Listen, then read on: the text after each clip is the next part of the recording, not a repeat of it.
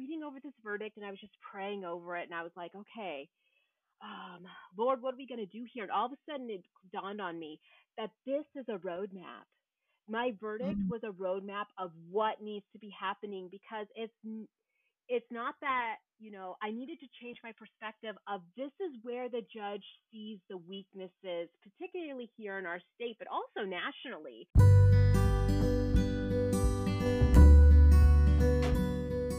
Holy Wild Birth is a podcast embracing the reclamation of giving birth, rooted in God's original design, undisturbed. Here, we share homebirth stories highlighting God's presence as the great midwife, as well as conversations about all aspects of a holistic, spirit led childbearing year. From the perspectives of myself, traditional midwife Lauren Hall of Rooted in Eden Private Contract Association, And me, holistic doula and birthkeeper Brooke Collier of Sister Birth. to choose a holy wild birth journey is to consecrate all your decisions unto the Lord. And to reclaim creation unadulterated by centuries of human attempts to control and improve upon what God has already called good. Please remember, birth is not a medical event, but a natural process. We are not your care providers, and this should not be taken as medical advice.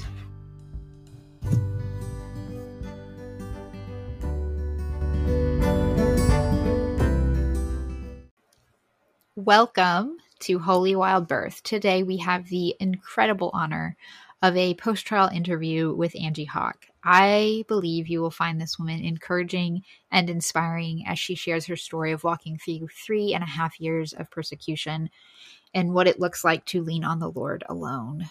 Listen in to hear her share her heart on what it means to stand with women for their right to birth and autonomy. Now, here is a disclaimer this is a trial after a tragic loss of a precious babe. Um, we do not share the details of the birth story specifically, but please be aware of your own trauma and triggers. Uh, I do think that you will find this encouraging. Uh, so let's listen in.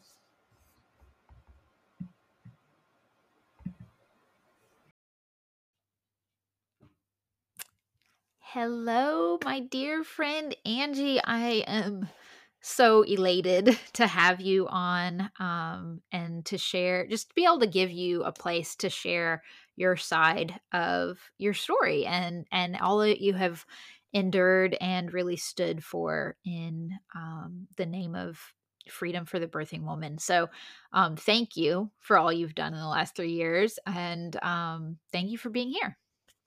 Oh, well, thank you for having me, Lauren. It's a pleasure to be back, and I appreciate you opening up the space for me. Yeah, absolutely. So, um, you know, not all of our listeners may be even familiar with your case or who you are, or, um, you know, definitely let alone watch the trial. So, um, why don't we just start with like a brief overarching like summary of, you know, the events, the charges you faced, what we're even talking about today. Absolutely. So, in 2017, I opened up uh, traditional midwifery services through Private Membership Association in Nebraska, which is where I reside. Uh, about three and a half years ago, actually a little over now, three and a half years ago, uh, unfortunately, we had a tragedy where we lost an infant, um, or where I, I lost an infant. Um, Nebraska does not regulate non nurse midwives. However, they have a history of prosecuting non nurse midwives or harassing um, them, Right. if you will. Um, I will. yes. So basically they they immediately came after me just and it, it was the state only that came after me not the parents uh, but they immediately came after me uh, my home was searched with uh, warrants um, and then i was charged with willful child neglect resulting in death Hmm. uh, and i was uh, actually jailed for three days uh, before getting out on bail Mm, goodness, goodness. All right. There's so much so much there, so many emotions. Um wow. So what exactly were you facing if you were to be found guilty? So, with the child neglect resulting in death, that is a class three felony, which would be up to 20 years in prison. Goodness, that is so much. I can't, I can't even fathom. Um, how how are you able to stay present and centered in that tension for the last three years? Well, honestly, and this is not a cop out. It is only through Jesus Christ um, yeah. that I was able to stay present and calm through the whole thing. Uh, mm. Knowing that he knew about this before before I was even born, um, he knew that uh, this was going to happen, and he had it in his hands he had like he was mm-hmm. in control the whole time you know it was it's easy to look at from an outside perspective and think oh the government's just playing with your life no god was in control and there was nothing that the government could do to me that god was not uh having into part of his will um you know with that being said as well knowing the history of nebraska when I was called into midwifery, I knew this was something that I was going to have to face. And I knew I was chosen for it. If you, you know, I, I hate to say, you know, maybe say it that way, but I really was. That's how I felt. Um, that I was chosen for this specific time in this specific place to um, conquer this uh, this stronghold. Yeah, true Esther moment. Yes. So um, then that that kind of you know leads me to thinking about your PMA, and I'm sure that that's probably some of why you set that up. But do you want to explain to our listeners like what is a PMA and and further uh, you know run into like why you would choose to set that up? Right, exactly. I'll uh, share. Uh, private Membership Association or PMA is based on your constitutional rights, specifically the First and the Fourteenth Amendment of your right to associate. And basically, it, you know, people say, use the word like loophole. It's not a loophole. This is our mm-hmm. constitutional right to be able to associate with like minded people. Uh, there are professionals out there that say that this doesn't apply in a medical, uh, necessarily medical aspect. It's because it's not ever been really challenged in a medical aspect with people who have uh, accurately set up their private membership associations. Um, but there are several cases. There are at least about, I think last time I counted, 10 cases in the United States where PMAs were upheld in the courts. And a PMA that's accurately set up with articles of association has actually never been taken down um, by a court system here in the US. So I chose that not because I thought it was an invincible way to go. There is no such thing um, as a man made bulletproof yes. system. so, yes. you know, if it's constructed by man, it's got flaws. So, uh, but basically, it was a speed bump and an intention set between me and the my members who come into my association of an intention set to say, hey, we are um, choosing this um, I am choosing to provide these services. This family is choosing to receive those services uh, of their free will and standing on their uh, autonomy in the realm of birth. So that is why I created it. Yes, I love that language, the intention set. This is about setting our own personal autonomy, our own personal responsibility. Our intentions here is this. That is I love that language. Um, so thank you for offering that language up, even. So um, I guess that kind of leads me into my next thought as to this is why they went through the criminal charges, or can you elaborate on why you were charged specifically with criminal offenses and by whom? Right. So I was charged by the state of Nebraska, specifically uh, Douglas County. I can't really speak for them as to why they went criminal. Uh, there's no, I guess I don't have on record their proof of why they went criminal. However, what I do know is that before I was charged and they searched my home, they did get my articles of association, and I can only imagine that they read them. uh, right. because uh, private membership is something that a lot of people haven't heard of. So, and it was one of the only, it was one of the few things they actually took from my home. Uh, that and my husband's work computers, which had nothing on them. So, uh, I can imagine that they probably read those articles and realized that through the PMA, um, I can't be charged with practicing medicine without a license um, or impersonating professional, which is kind of the routes that Nebraska would take beforehand with other midwives. So I think that's why they probably went criminal because I knew uh, it became obvious in trial that they really wanted me to be found guilty, and they would have taken an easier route had they if they could have. Um, instead of this difficult route of trying to prove that I willfully placed that child in danger, which resulted in her death. Um, which is a very difficult charge to prove because basically that child was still in utero. Um, there's no way I could place that child in a in dangerous situation, uh, being that it's housed within the mother. Right. Wow. Um, so that just kind of layers like all of the things that you were you were facing and i'm so thankful that you had the lord um, but i can't imagine um, actually i can because I've, I've walked with you some of this i can only imagine um the the just the fear and the intensity of the just the feeling of that that crushing weight coming at you how did you like were there any specific moments that come up for you when you you felt that like despairing or intensely afraid moments in this and how did you how did you deal with that? Well, I definitely had crushing moments, and uh, um, the biggest prevalent crushing moment, actually, there were two.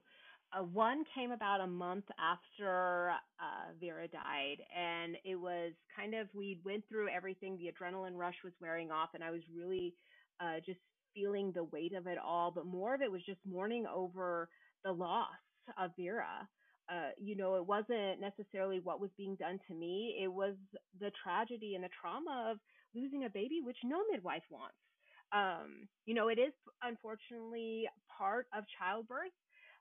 However, when you experience that, um, and actually, um, you know, when a provider in a hospital experiences that, they usually have programs and people that they can talk to uh, in my case, because I was getting criminally charged or charged, period, there was no one I could talk to. I wasn't allowed to talk to anyone. I was facing this alone. I was facing the night terrors alone. Um, I was facing flashbacks alone and just feeling the weight of that. And there was really uh, not much that I could talk about in a in a public scenario for sure um, of reaching out for help. So that was very, very soul crushing to go through. There was a lot of depression and despair fol- in the months following that. And I actually uh, discovered I was pregnant in September, uh, two months or three months. Well, yes, three months uh, after uh, the loss of Vera, and that was a very difficult pregnancy for me. I uh, I really, really struggled. Um, with my with my physical health because of the emotional state that I was yeah. in um, because I was just battling so much and um, there was so much that was coming up and I, I blogged a little bit about this uh, with uh, Avalon's birth which uh, she was one who I was pregnant with. Um, the other soul crushing moment is when um, another midwife here in Nebraska was facing charges mm. and still is.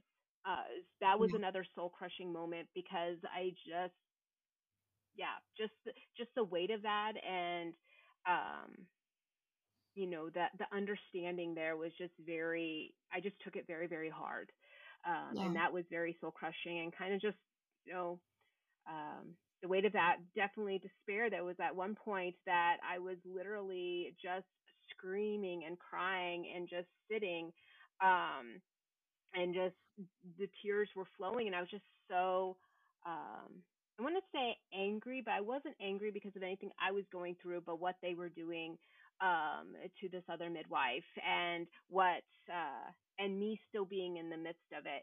You know, it was just very very fresh and that was very very hard to face for a while. Yeah. So what I hear you saying is these two big events both were really about the gravity of the entire situation, the gravity of the loss of this baby and this precious life.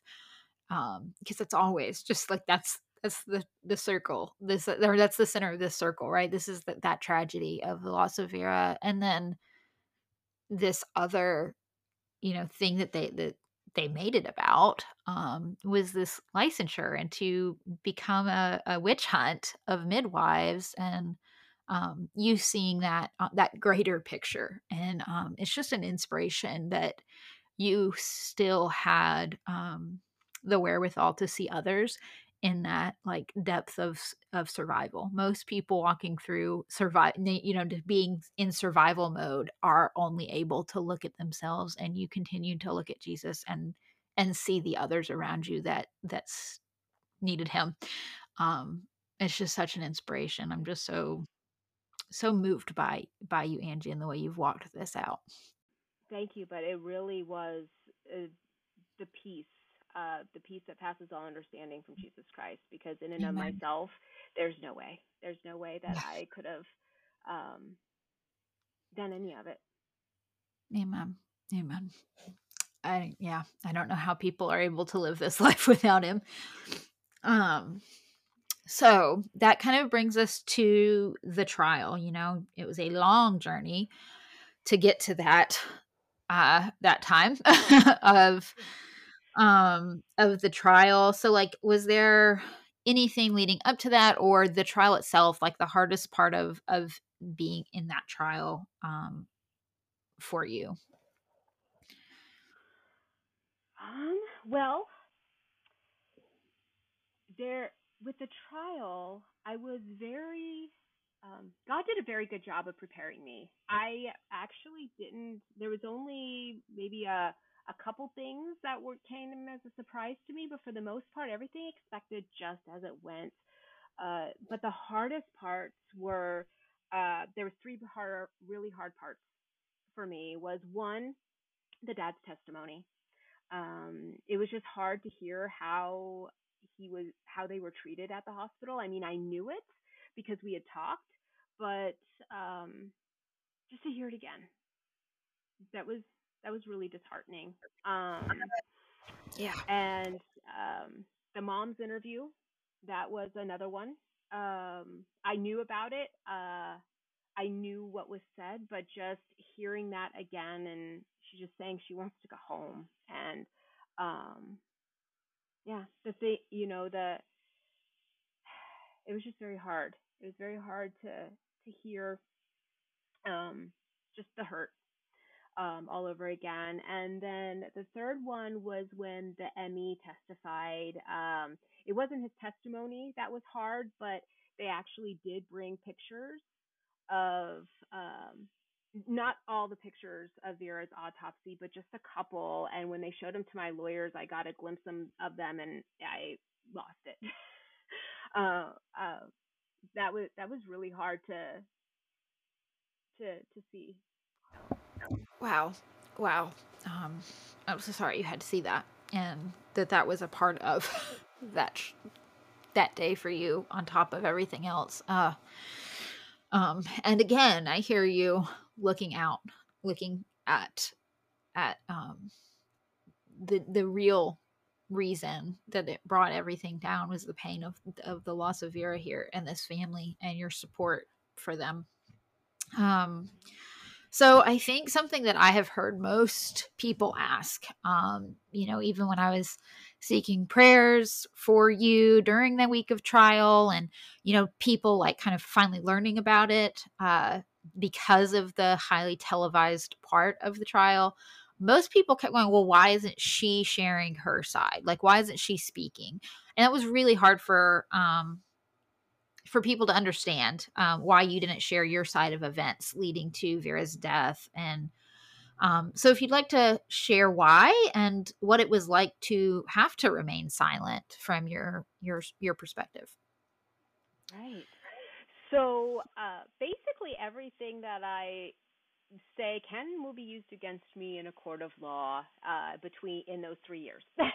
so that was the biggest reason of not coming out publicly um, sharing things because I was advised not to. And uh, we prayed about it and felt like that that uh, probably was the best course of action was uh, to remain silent. And honestly, you know, to be very very blunt, is you know people form their own opinions. Uh, very rarely do people gather all the facts before forming those opinions, and anything that I would have said for the people that were against me, it would not have changed their opinion. And Right. the people that were for me, it would not have changed their opinion. so really when it when it came out to, you know, well, what is, you know, a lot of people had questions, you know, like, well, you know, what happened and who are you and what's your background and all of that. There wasn't anything that I could say, but you know, but yeah, there wasn't anything that I really could say that, you know, wouldn't or couldn't have been used against me, which, you know, everything's still on my website and, you know, all my blogs and things like that. I didn't take anything down. I wasn't hiding. Right. Um, you know, the the prosecution had plenty so um, of who I was. So really I wasn't going to deviate from that, but we did feel like the best course of action was uh, to not say anything until after the trial. And, uh, you know, honestly, it was hard. Uh, I'm a very vocal person. Uh, I very much uh, have my opinions and my convictions, and I follow them. Um, and it was, I felt very stifled. And in a way, I felt very irrelevant. That was one thing that God really dealt with me in the three years um, of waiting was uh, the irrelevancy that I felt because I couldn't be the voice that I wanted to be. Uh, I couldn't speak uh, to um, officials about the misinterpretation of midwifery law here. I couldn't speak to uh, senators. I couldn't, you know, I couldn't do anything um, much except I could talk as long as I steer cleared from anything that could that was referred to as political around the trial, you know, anything like that. So uh, I just I felt very irrelevant, like and Mhm. like Lord, why am I? Why are we going through this if you know if I don't ma- if this doesn't matter, which it did. It was just a, a th- um, something that I had to process through and I had to walk through for myself of Lord, I want this to mean something. And it did. But, you know, in the three and a half years, it just, I kind of felt like sideswiped um, a little bit. But then it comes back to it's not about me, it's about God and what He wants to do with this. And I, uh, it really solidified that in my heart that it's like, okay, Lord, you know what? It's whatever you do with this is what you're going to do with it. Um, and I'm just going to be the vessel. And if I'm not the vessel you choose, then so be that as well. Mm. And that just reminds me of the Exodus verse um, the Lord fight for you. You know, the Lord will fight for you. You need only to be still. Um, you Mm. really, you really walked that out. really walked that out. Um, so I pray that that irrelevance is falling off of you um, because what you did was very much very relevant, and um, it took a lot of courage to to let him defend you and let him fight for you. Um, and being in that stillness is such a hard hard thing. So, um, yeah, uh, you know, I didn't plan to ask. Is there anything in that that you want to share? Um, in that silence that you you wish you could share now or you feel feel called to share at this point or You know, not uh, nothing comes to mind right now except uh, today when I was reading to my kids, um, I read this beautiful quote, and um, it said uh, I was out of a book called Hero Tales, and it said, "Patience is knowing that in the long run, God's work will be done in spite of the obstacles and the setbacks." amen and I was like, wow, that's uh, you know, I knew we were doing this podcast, and I was like, wow, that's actually really relevant. yeah and so I wrote it down because really that that really framed like and encompassed w- the three years. yeah So so good that's so good So, um, I guess thinking back to the trial specifically, uh, was there any like particular witness or expert testimony that really sticks out to you as having a significant bearing on the outcome you saw? Yeah, this one I thinking about it, honestly, I mean they all had a part, Yeah. really. Um they all had a part and they, you know, everybody pr- said it pretty much exactly what I expected them to say. hmm Um being in their position. Uh but they all uh you know, there was just um I don't know that there was one except, you know, the dad's testimony, I think solidified in the judge's mind that this was, you know, this was not a case of misrepresentation on my part. Right. Uh, the dad was very clear about that, and so uh, so were my documents that were displayed uh, by the prosecution. you know, were very very clear um, that of who I was, hmm and um, even the dad's testimony of she provided the services that we we expected her to provide. Yeah. Um, she did what we hired her to do. Uh, I think that helped the judge's mind because that was kind of the framework of the prosecution. One of the frameworks was that I was misrepresenting myself, and um, that was not the case at all. Right. Um, and so I think that was a good turning point for the judge. But really, you know, I feel like every witness contributed in some way uh, to my verdict. Yeah. Awesome. Awesome. I um so I guess how did it feel to hear that verdict? That moment to hear you're hearing the judge say not guilty.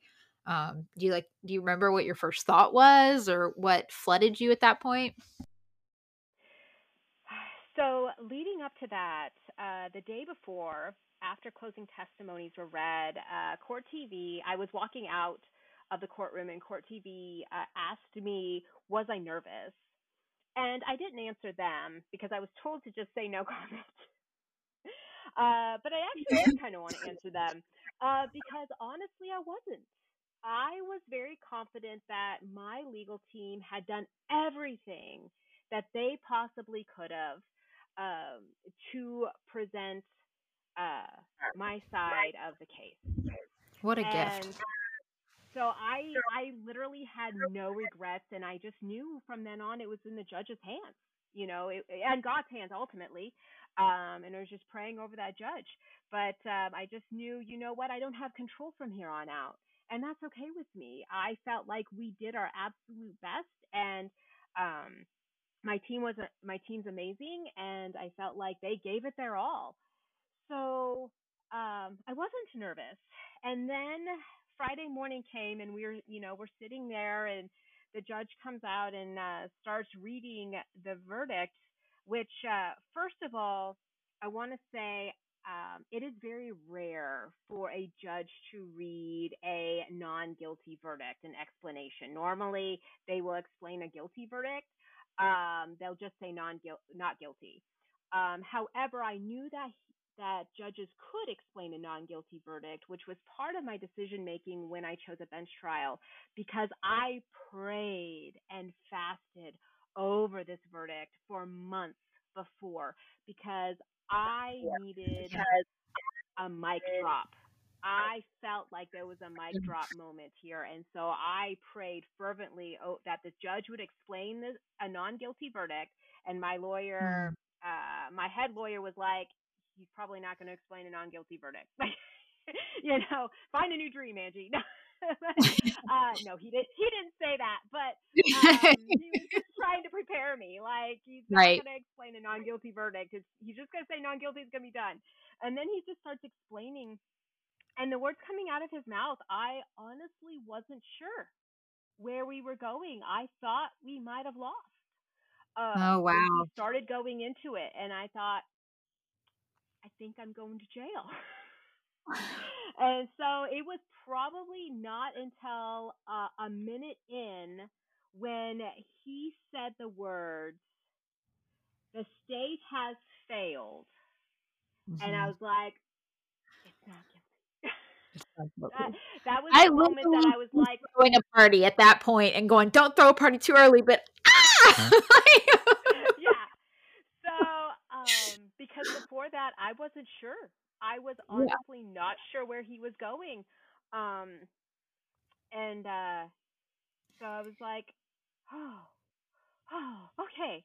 Um, you know, but honestly, it wasn't relief for myself yeah. It was because I knew, I've known this all along, and I've told people this that, you know what, this battle can be over, but the war rages on. And mm-hmm. so even when it's over, it's not over for me. Yeah. And, but, but, a non guilty means that this part was over for the family. Nobody yeah. will ever legally bother the family about this again. Yes. No prosecutors, no lawyers, no subpoenas, no nothing for them anymore. And that was my biggest relief because I knew if it would have been a guilty verdict, we would have been a we would have been forced to appeal. I knew that and they would have to relive this all over again and I didn't want that. I did that was the last thing I wanted. Um and so my letdown was like for them. Like they, you know, right. they can heal. That chapter can, can, be closed. Yeah. And nobody's gonna bother them about this on a legal perspective again. Um, yeah. And then it was a bonus that I'm not going to prison. that, that was a bonus, but uh, I didn't have to. I didn't. It's a really nice bonus. The, uh, from the inside.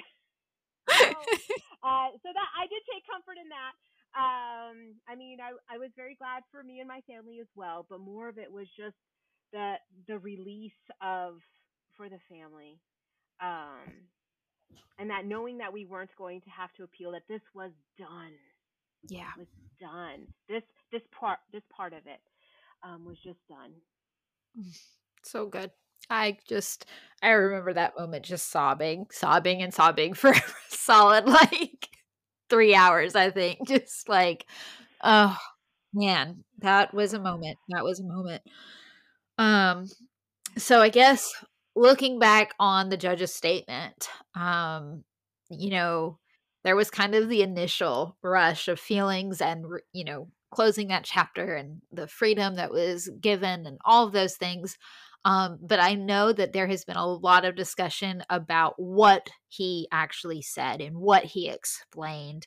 Um, and there's been some really just a lot of thoughts around that. So I would love to hear like how do you feel? What are your thoughts about the things he said in that um, explanation of his verdict?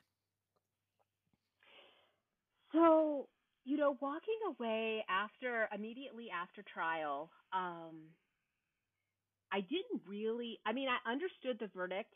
I understood I was not guilty, but I didn't right. realize the depth of which I got. I did. I walked away feeling like I didn't get the the the mic drop, so to speak, from the judge, and I actually was a little disappointed. And I was just like, okay, now what? Because I've been praying. Um, it'd been really hard for me to see life past the trial uh, until the trial happened. Uh, and I'm like, Lord, I need direction. I need to know where we're going with this. I need something that I can work with here. And I, at first, I didn't realize that I would gotten it until uh, my lawyer Hermine talked to me. and she's like, because uh, I was I was expressing some disappointment, and she's like, Angee, are you kidding? Like, um, she said, first of all, you know, the fact that the judge said that he noted that the parents have certain have constitutional rights involving their medical decisions for home delivery of their baby. She's like, that has never happened in a U.S. court. Yeah. Never. It has been tried. Basically, California tried it for the first time. I think it was 1975. Um, they tried it for the first time and it failed. And so this was of all places, Nebraska you know, we get that. And it's like, whoa. Um, and then just the reaffirming that I was educated and I was trained. I didn't realize uh, the bravery of that judge to say that because in my mind it was like, well, duh, I was trained and educated. Uh, but for a judge to come out and say that a traditional midwife was trained and educated and did not misrepresent herself was huge for So huge. um, a judge So to, huge. to, to tackle in a verdict. So there, those were my two basically big mic drop moments. Now, Yeah.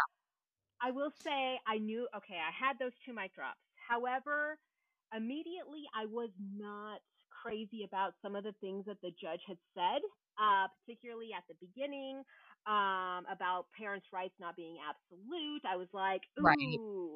I'm not crazy about those. And then I was I was reading over this verdict and I was just praying over it and I was like, okay, um, Lord, what are we gonna do here? And all of a sudden it dawned on me that this is a roadmap.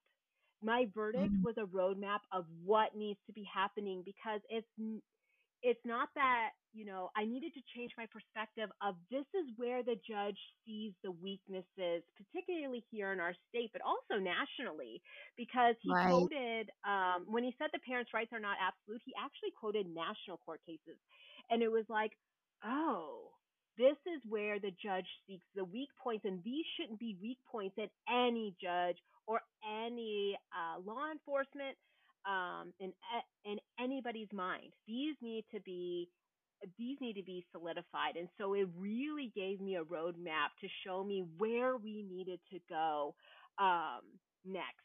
So That's I so good. I'm actually incredibly incredibly grateful for everything he said now. That's I'm so good. I am so grateful for everything he said because it shows me where what needs to happen, what really needs to happen next. So, um, yeah. So uh, that's how I, you know, seeing the verdict, and honestly, you know, just throwing this in here with uh, how I even see the trial is just with so much gratitude of Mm. being able to experience that, um, being able to. Um, you know, to pilot that on an international level because uh, Court TV has not done a midwifery trial before, and it's all on. Mm. It's all live um, on and at first, I wasn't crazy about the. It is. Um, at first, I wasn't crazy about Court TV being there, but I ended up being so grateful that they were, um, Wow. and that it was completely recorded.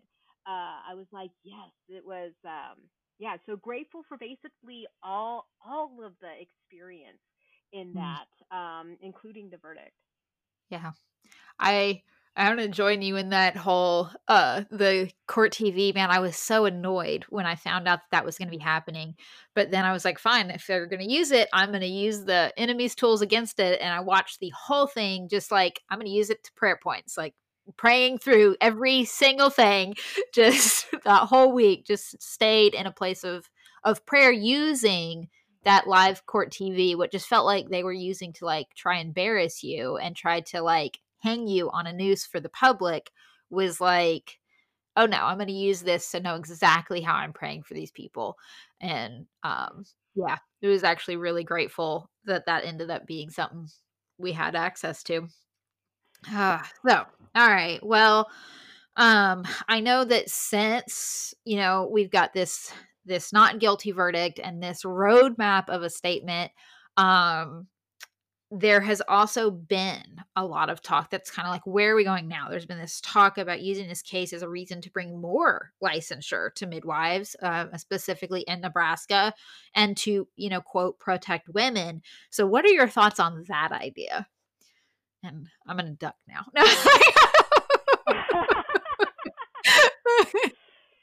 You know, my thoughts are um, when it comes to licensure, may it never be so. I do not want my court case held up as this is why we need licensure. In fact, I want it to be the opposite. Um, you know, I stand and I have stood from the beginning on the conviction licensure does not protect families, it does not protect midwives. Yeah. Um, it gives a false sense of security. Um, it gives the government anointing, so to speak, on the midwives' heads and telling families, well, these are who we deemed safe for you to Mhm. have your home birth with. Um, I stand that on parental rights that families have the right to choose whom and where to give birth. Um, and I will always stand on that. And wow. so, if anything, my mm-hmm. my goal is to steer more towards the opening parental rights of choosing where and with whom to birth. Um, you know, there was some comparison about um, because it was in Hungary where a saw or Hungary, sorry, not Hungary, Hungary, um, where they saw uh, a similar, uh, very similar case, and that there was a human acknowledgement of a human human right of birth choice. Um, and they use that really to pilot what uh, happened in Europe, which is pretty he- is heavily licensed. Um, you know, there was a, and this is not a quote. I'm actually paraphrasing because I couldn't find the actual quote but basically, you know, the Hungarian court said that they acknowledged the parent's right of choice of delivering their child, and therefore it was the country's responsibility to regulate the people serving them or regulate the women serving them and that's a that's a huge paraphrase but when i you know heard that it's uh then where's the right then where's the freedom? If the government has to regulate that, they've literally just removed the human right of choice of delivery and given them an elude um, or a smoke and mirrors illusion of right. choice. We'll and let you so, choose, but we let you choose. right, exactly. Uh, we're going to let you choose, but they have to be, you know, they have to have our anointing and our blessing on their heads. So, um, you know, that's, you know, when I comes to America, you know, I believe, and this is my own opinion, but uh, we're, you know, in my opinion, we are the greatest uh, country in the world or amongst them. And I think we can do it better. I think we can do it better when it comes to true parental birthing rights. Yeah. Yeah. We need to be doing it better. Man, there is something you said in all of that that just is jumping out to me, and it's probably because I um, am really uh, love the word anointing and use it in my anointed birth and my school, anointed midwifery and school. And when you said that, it jumped out at me. I've never really connected that dot of that is what regulation is, that is what licensure is, putting the um, the blessing of the government anointing you as um, the midwife versus the Lord calling and anointing you as the midwife. And um, yeah, wow, that is. I could do a whole podcast on that. that just I'm gonna be simmering. I'm gonna be simmering on that um that word, that verbiage. Uh, so thank you for offering that as well. Um, but back on track, uh, you know are there are there any other implications of this outcome of your trial for nebraska midwives and other mothers? Um, and are there are other implications for other states and mothers of other states? Well i hope we just don't limit it to nebraska and other states but worldwide.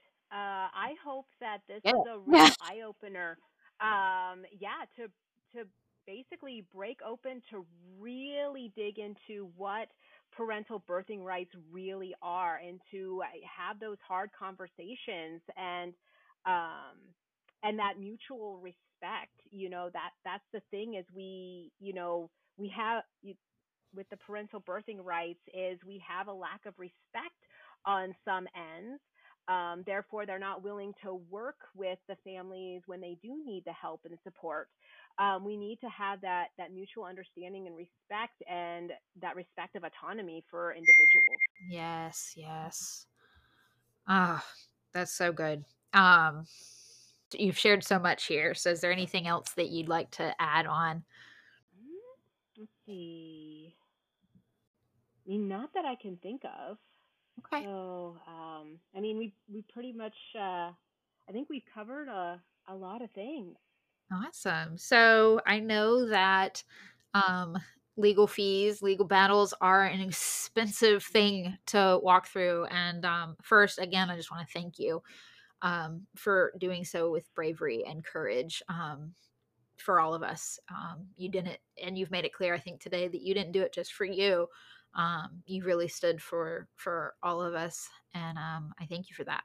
Um, but is there a way our listeners can support the legal fees? Um, like, can we support you in that way? Is there a way to uh, donate? Absolutely. So I do have outstanding legal fees uh, currently amounting to about uh, seventy at uh, seven zero thousand dollars. Oh, goodness. Um, I do have, uh, yes, it, it is quite cumbersome, um, and that's uh, not including what we've already paid. So the right, whole trial, or the whole battle, um, the whole legal part of it, minus uh, any additional expenses or loss of income, just for the legal part of it, was about one hundred and fifty thousand dollars. Um, and I do have a ch- a Chuffed account, and we can post the link. I don't know if you have like show notes. Um, yeah. But may- I can send you the link uh, to Okay. that, and people can follow that um, or get on there if they uh, feel called to donate, because it would be more than welcomed. Uh, because it uh, it was a hefty bill. Yeah. Well, I am uh, praying that our listeners, those who feel called in, to uh, support you, will do so.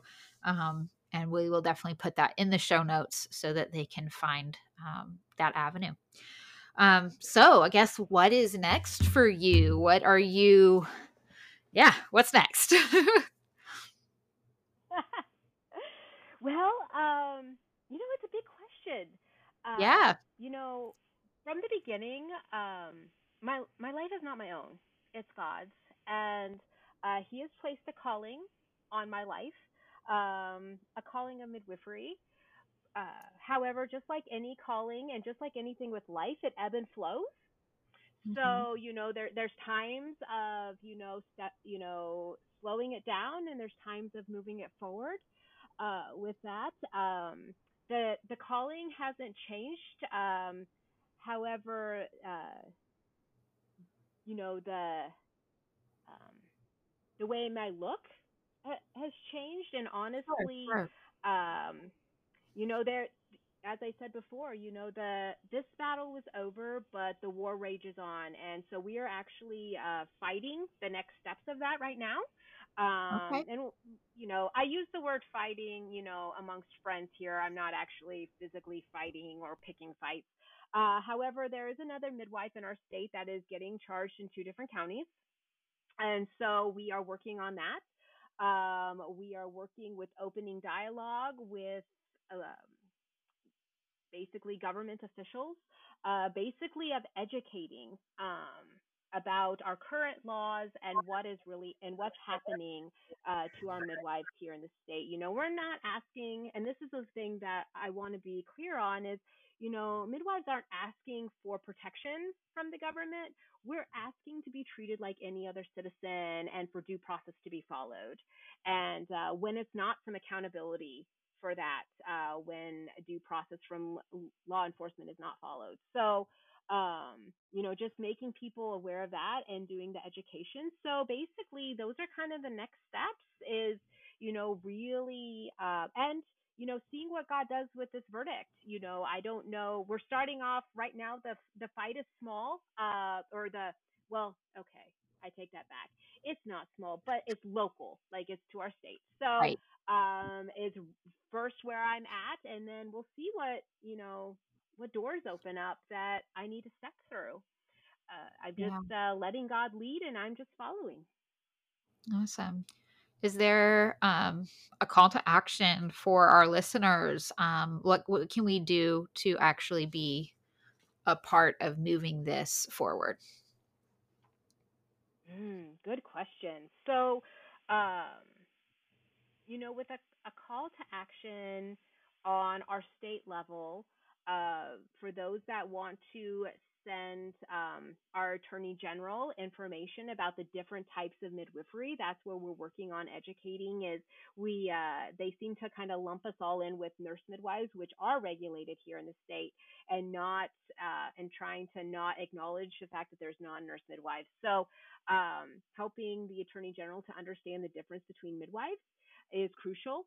Um, so for those that wanted to do that, uh, as far as a bigger call to action, um,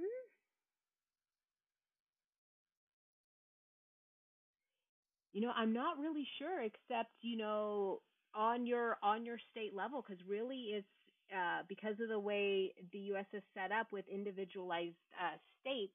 Um, really, you have to fight it on the individualized states.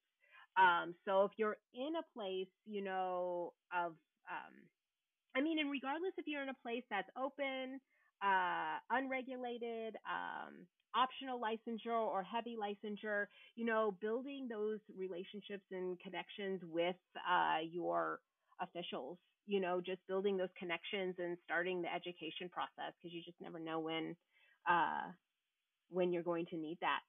Wonderful, wonderful. Thank you for all of that. Um, I am just honored to be a part of helping share your message, your side, breaking that silence for you, um, and just being able to let you, um, you know, share what you needed to share, share what you wanted to share here. Um, so thank you for being here. Uh, is there any final thoughts or a prayer? Um, I'd be happy to pray over you, or you can pray over our listeners, whatever, uh, not to put you on the spot there uh, before we wrap up. Oh, um, well, I am more than happy to pray. So, okay. Um, and uh, for those that are listening that are praying as well, you know, one prayer request that I do have is, you know, just wisdom, wisdom and guidance and discernment uh, moving forward. So, mm-hmm. um, you know, there there's a a lot of things going on, and just making sure that I'm staying focused and holding true with, with what God's called me to do. Amen. Amen. So, uh, but yes, I would love to pray over our listeners right now. All right, let's. Heavenly Father, I just come before you and I just hold so much thankfulness for Lauren and for Brooke and for this podcast and for them being obedient uh, to open up this podcast for listeners, Lord, to feel connected and to feel heard and um, and just to speak truth. And Lord, I thank you for our time here together.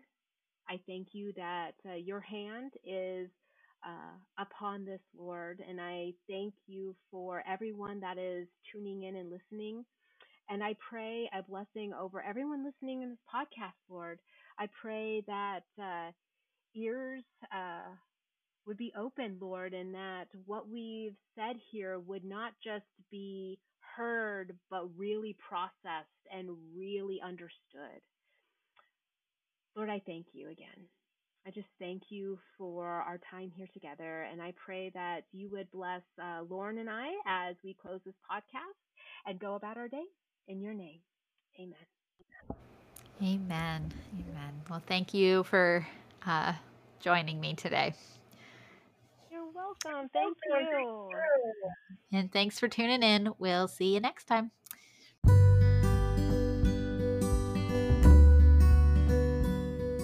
Thank you so much for tuning in to this week's episode of Holy Wild Birth.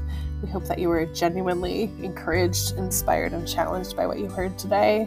If you're loving what you hear, please make sure that you share it. Leave reviews. That helps other mamas find this content as well. And don't forget to read the show notes, okay? Because that's where you can find our email address if you want to reach out to us and start a conversation. It's also where you'll find free offerings as well as invitations to work with me and or Lauren. We can't wait to get to know you. See you next week.